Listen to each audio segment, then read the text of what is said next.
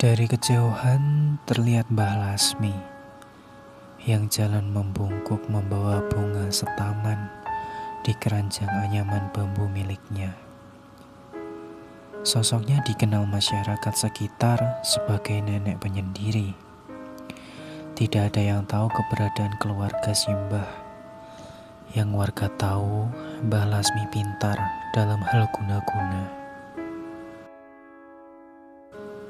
Seperti biasa, jika sore hari menjelang maghrib, ia selalu terlihat datang dari arah pemakaman tua yang ada di sana. Beberapa orang melihat Simba hanya duduk menghadap makam tetua dan menaburkan bunga yang ia bawa. Tidak ada yang aneh, hanya saja kegiatan tersebut dilakukan berulang kali bahkan menjadi suatu kebiasaan. Setiap warga yang menyapa Mbah Lasmi selalu diberikan tatapan sinis. Hingga sampai sekarang tidak ada yang berani menyapa Mbah Lasmi.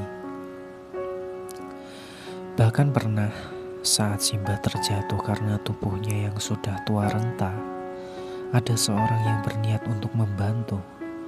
Namun Mbah Lasmi menolak dan mengarahkan tongkat yang ia bawa ke arah badan si pemuda. Sore itu Mbak Lasmi duduk di kursi tua depan rumahnya.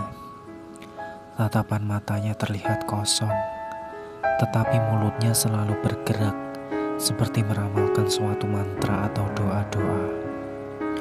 Ia menyadari jika di hari itu akan ada seorang perempuan putus asa yang akan datang ke rumahnya.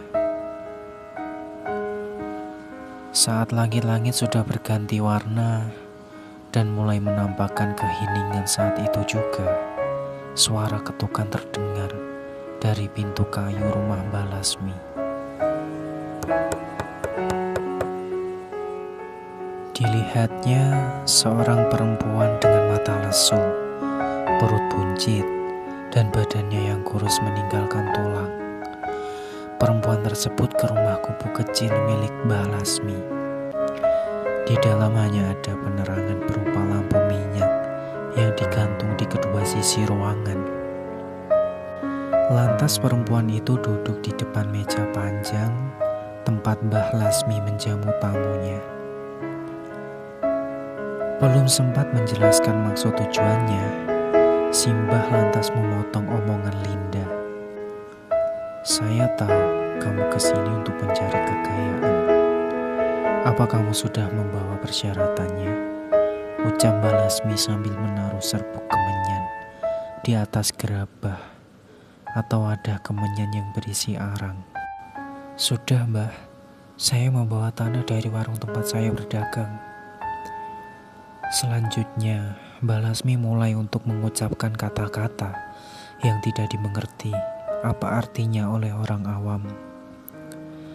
Ia kemudian berujar kepada Linda jika dia sudah melakukan perjanjian dengan bangsa jin.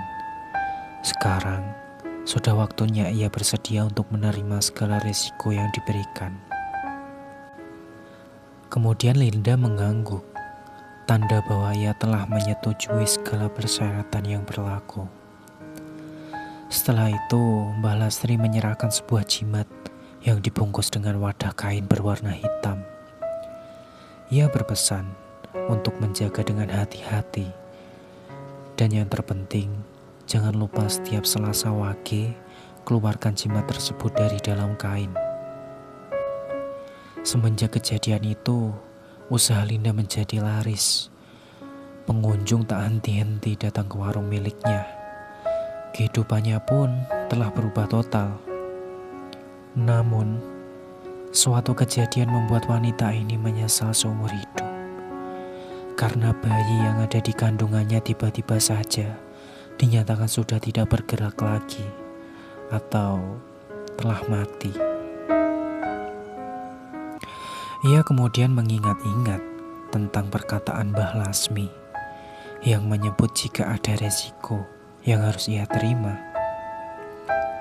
Tetapi Linda tidak tahu jika ganjaran yang ia terima harus kehilangan anak yang ia jaga selama 8 bulan lamanya. Lantas, dengan tergopoh-gopoh, Linda menuju rumah Balasmi untuk meminta pertanggungjawabannya. Ia sangat marah saat itu hingga tidak tahu harus melampiaskannya ke siapa. Sesampainya di sana, Balasmi sudah duduk seperti sudah tahu akan ada Linda yang akan datang menghampirinya. Dengan mata yang berkaca-kaca dan keadaan tubuh yang kacau, Linda meneriaki Simbah dengan sumpah serapah. Kembalikan anakku sekarang. Aku tak pernah meminta untuk menumbalkan anakku, kata Linda dengan teriakannya disertai isak tangis. Simbah bangun dari kursi kayunya, berjalan ke dalam rumah dengan perlahan menggunakan tongkat di sebelah kanan. Aku tidak ingin kaya kalau jadinya seperti ini. Apa yang harus aku lakukan sekarang? Ujarnya. Mbah Lasmi kemudian menengok ke arah Linda. Lalu ia berkata, Orang yang minta pesugihan pocong, puto ijo, Sate gagak pun berkata yang sama seperti kamu. Tak ada yang bisa diperbuat lagi selain menerima karena sudah bersekutu dengan setan, tuturnya. Lalu kemudian Simbah masuk ke dalam rumah dan merenung. Jika ia pun sama seperti Linda, jiwanya sudah tidak miliknya sendiri. Menurutnya bisa saja ia membuat dirinya kaya namun, apalagi yang harus ia tumbalkan setelah sang suami, yang makamnya selalu ia kunjungi setiap sore hari. Ia menyadari jika pesugihan dilakukan, selalu ada ganjaran yang harus dibayar. Itulah alasan mengapa ia hidup sederhana di sebuah bangunan tua tak terawat, karena ia tidak ingin menumbalkan diri sendiri untuk dijadikan budak setan.